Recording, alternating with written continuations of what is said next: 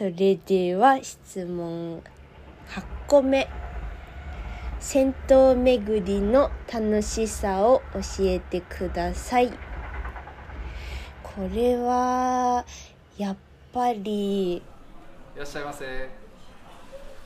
風呂端会議。風呂端会議は風呂好き3人が銭湯にまつわるお話を持ちの赴くまま自由に適当に時には真面目に語り合う番組ですさああなたもレッツ銭湯行ったことのない場所に行くことができるっていうのはとても大きいですね。銭湯に行くという目的がなければ行かなかったであろう駅とか町土地に行くことができるっていうのはとっても楽しいですね。その街の様子を見て回るのももちろん楽しいですしその街にいる人々もやっぱりこうカラーが違うので銭湯の中の様子とかもあここの街はとっても綺麗にお風呂に入るなとかこうマナーがいい地域だなとかここの銭湯の人たちは初めて来た私にすごくよく話しかけてくださるなとか元気のいい街だなとかそういうことを見るのもとっても楽しいです。ぜひこう行ったことのない場所に行くっていうのおすすめです。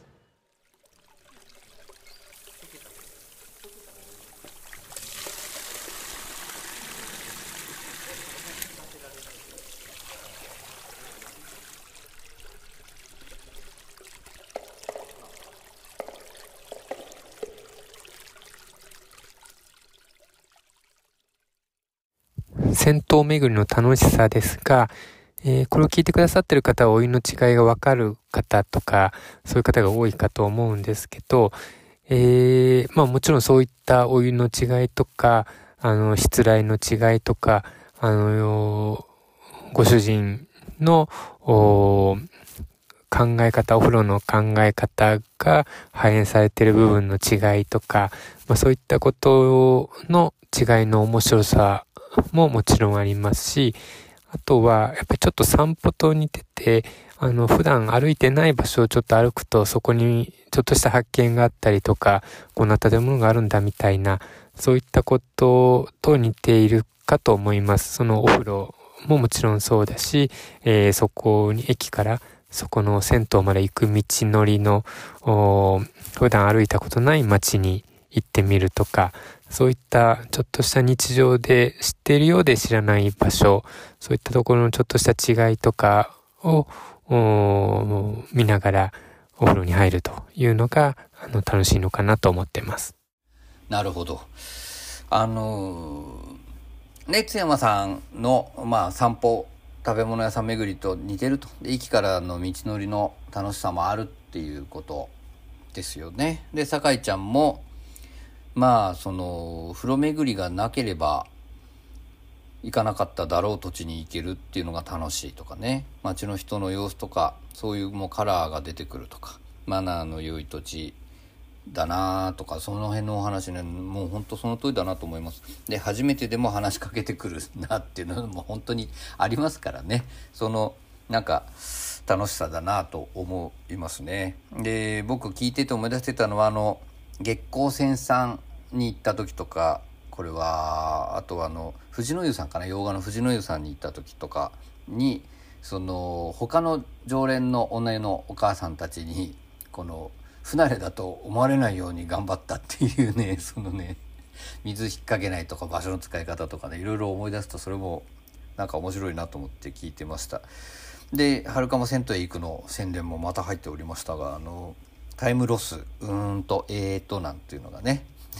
うまく喋れるようにとか言いながらこうスマートにって言ったのが大変面白かったんですが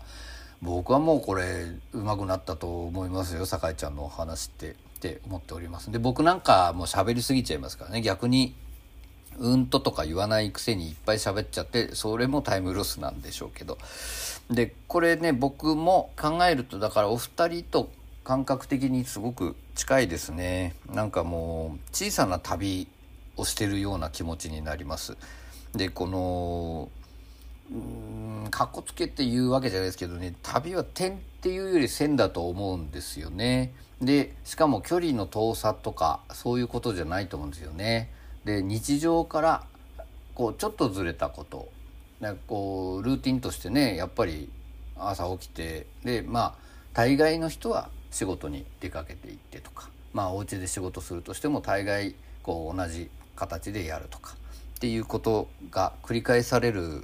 だけではなくて僕ねほんと隣の駅で降りるだけでちょっとした旅だなっていつも思うんですけどそれそんな感じですよね。都内でもちょっと旅に行ってる気持ちになるなって。でそのねいい人とか悪い人とかやっぱいるわけですけどねおいしいお店とか美味しくなかったなこのお店とか そのそれをね意外とやっぱりこのルーティン仕事日常と違うところでやれる楽しさっていうのがあるから僕は続いてるかなっていう気がします。でこの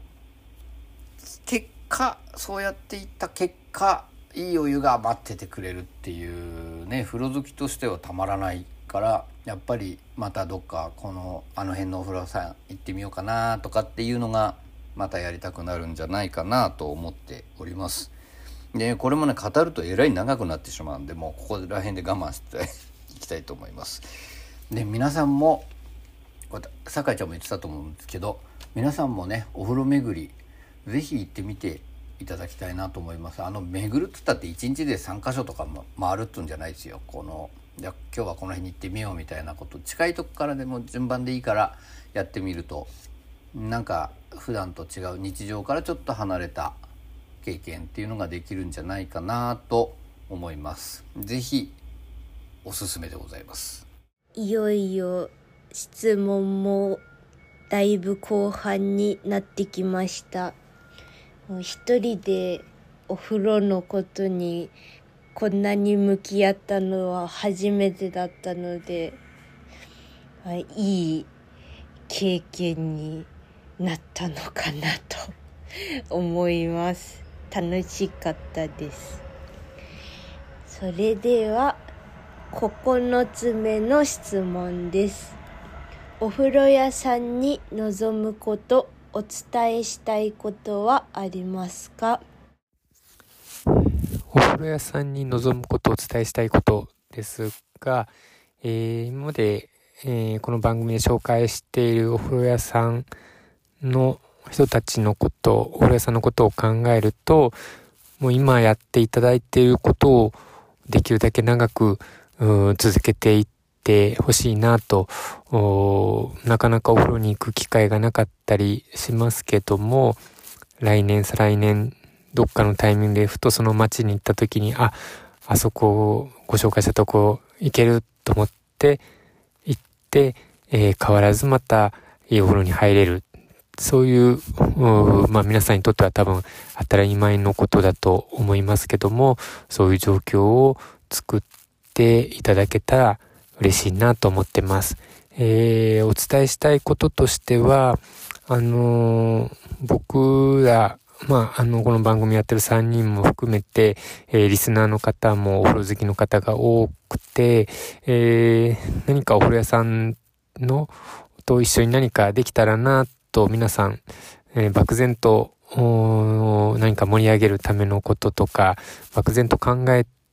てはいると思うんです、気持ちとして。えー、まあそれが何ができるかっていうことは、あの、特にアイデアがあるわけでもないし、えー、実際に行動を移せることでもないんですけど、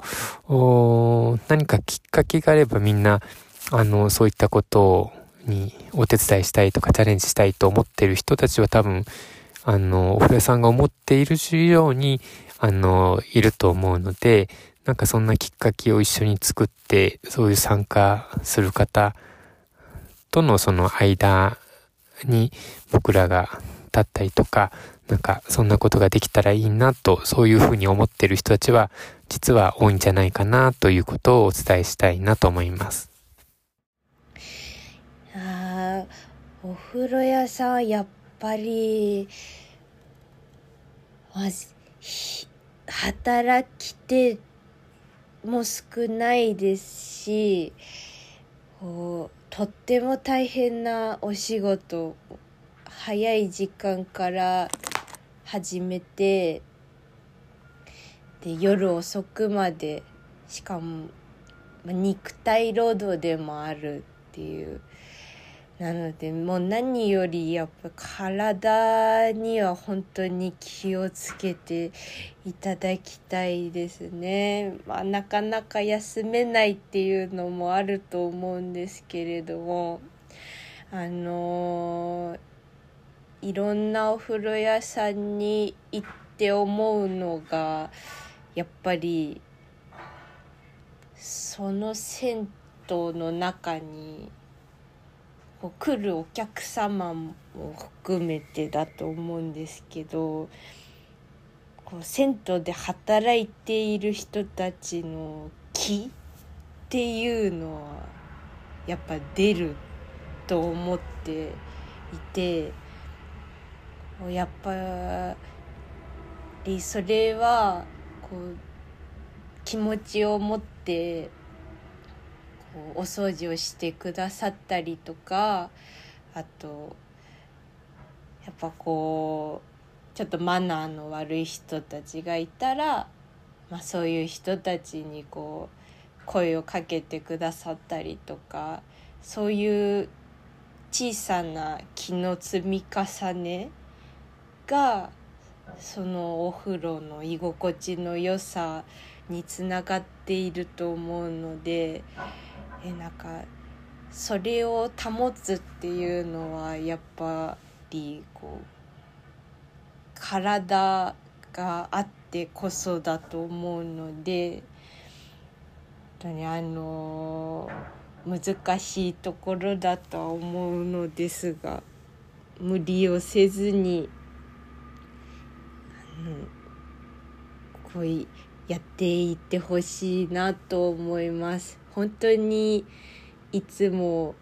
こう安心できる場を作ってくださってもうとても感謝しております。いつもありがとうございます。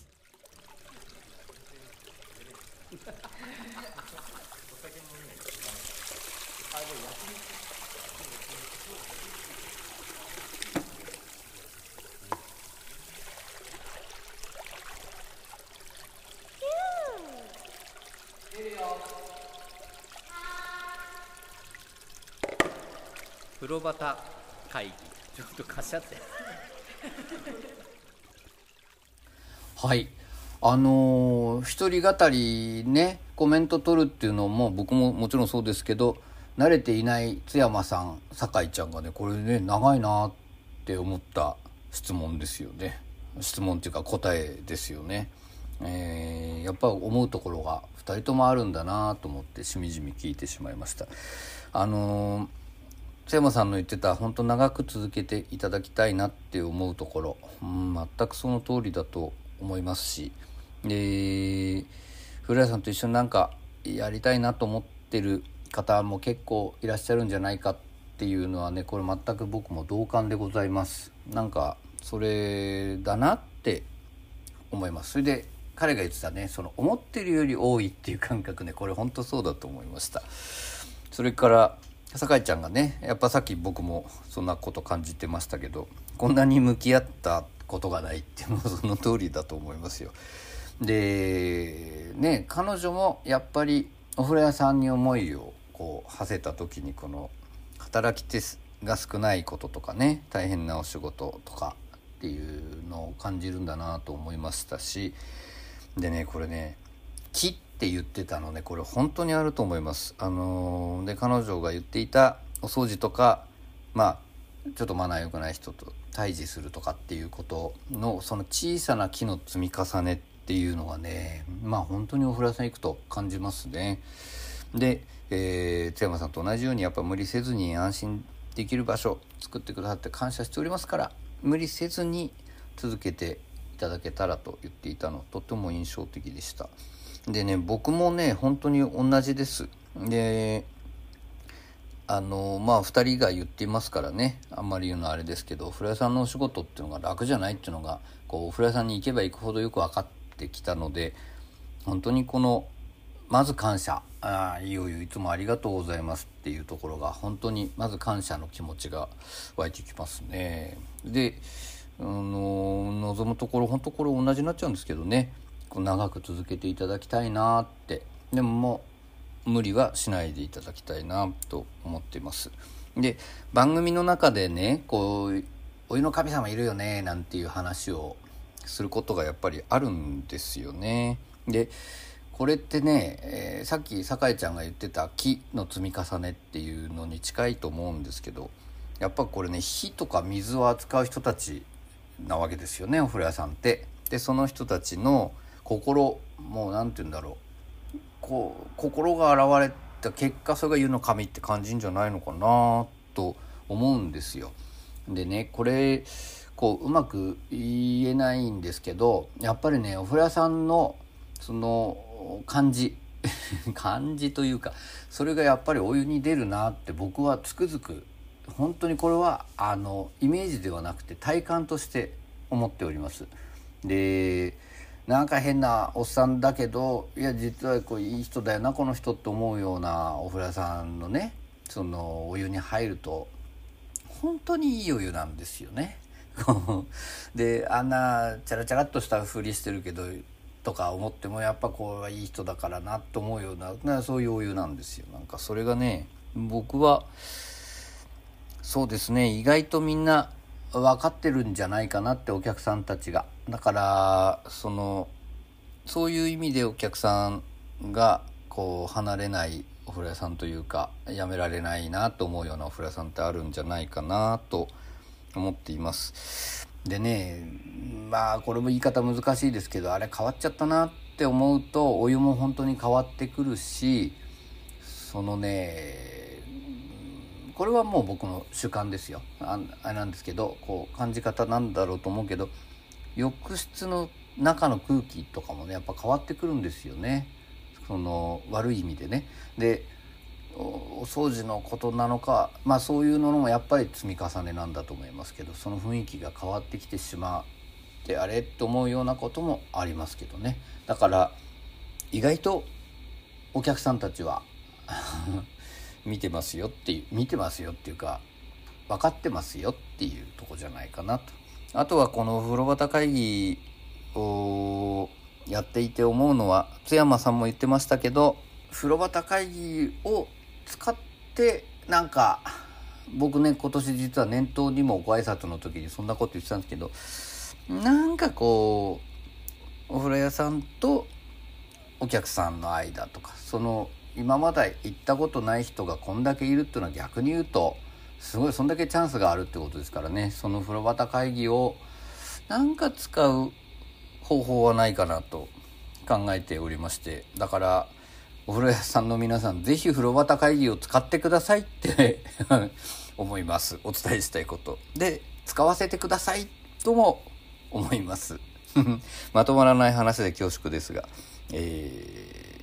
以上でございますはいえー、風呂旗会議病欠特別編のパート2の最後というかまあ、あのお二人に送ったアンケートの最後の質問です。リスナーの皆さんに一言お願いします。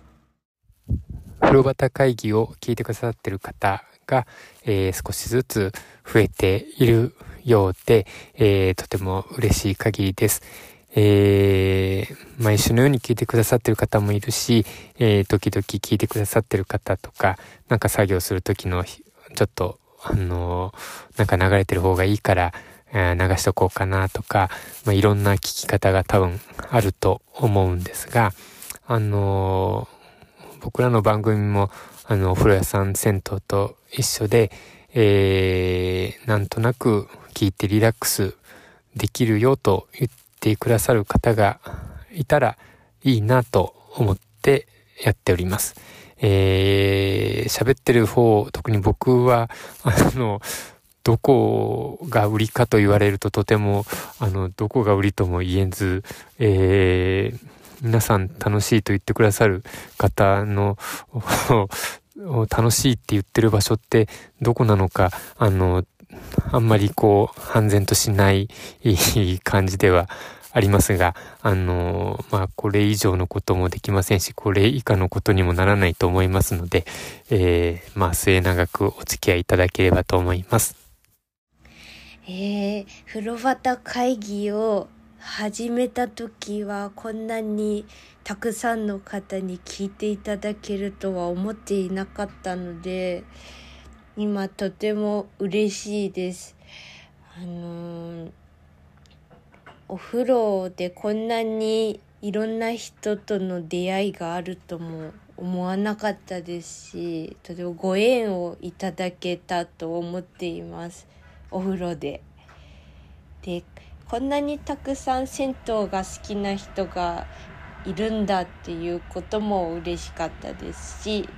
そうここまで風呂旗会議を続けてこられたのは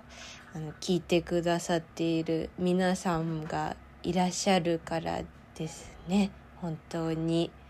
いつもありがとうございます。これからもよろしくお願いします。酒井でした。はい。二人とも言ってましたね。あの聞いてくださる方、そのリスナーの方が増えてきたっていう、本当にね、これ、うん、やってる側として実感として思っております。本当にありがとうございます。これね、嬉しいです。本当に。で、津山さんが言ってましたね。リラックスできるって言ってもらったら嬉しいっていうそれ本当にその通りだなと。で あの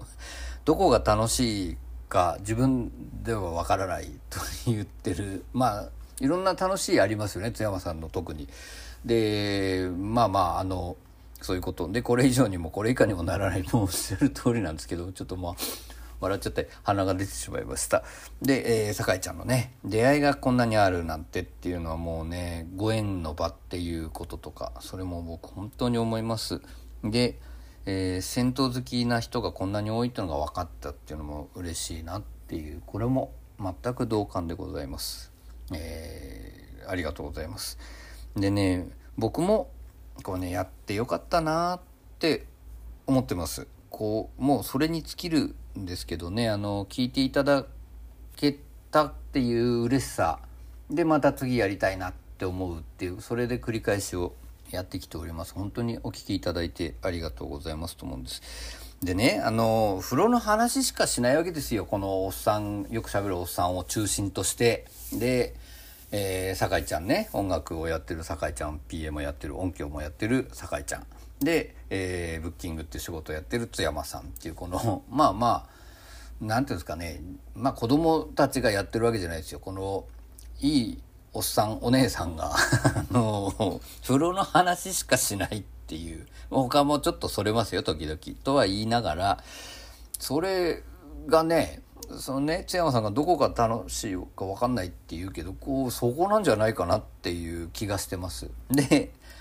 にもかかわらず聞いていただけてることの嬉しさっていうのがありますね。で、やっぱりあと嬉しいのはあの聞いて行ってみましたっていうのをね、そのポストしていただいたり、もちろん直接言っていただいたり、で僕最近あのピアニストの方であんまり言うから行ってみたらハマっちゃってっていうのはその人はでも週1で行くようになられたとかねそんな嬉しい情報が来たりそれもやっぱりやっててよかったなと思うことですしね。あとはゲストにも来てくれましたあのかいなちゃんが言っておりました戦闘ガチ勢っていう、まあ、戦闘ガチ勢としてこれからもこの番組ちゃんとやっていきたいなと思っております。でねうんここは真面目にあの我々にしか話せない内容なんじゃないかなって思うところは持っていますなんかこうなんていうんですかね我々3人が喋った話っていうのは結局我々3人にしかできない話なわけでそれを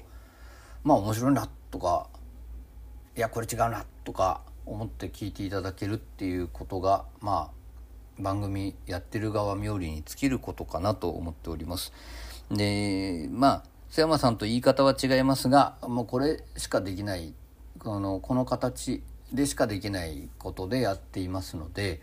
うんここから激しく変わっていくとかっていうことはまずないと思うんですけれどもだからこの形でやっていく風呂旗会議に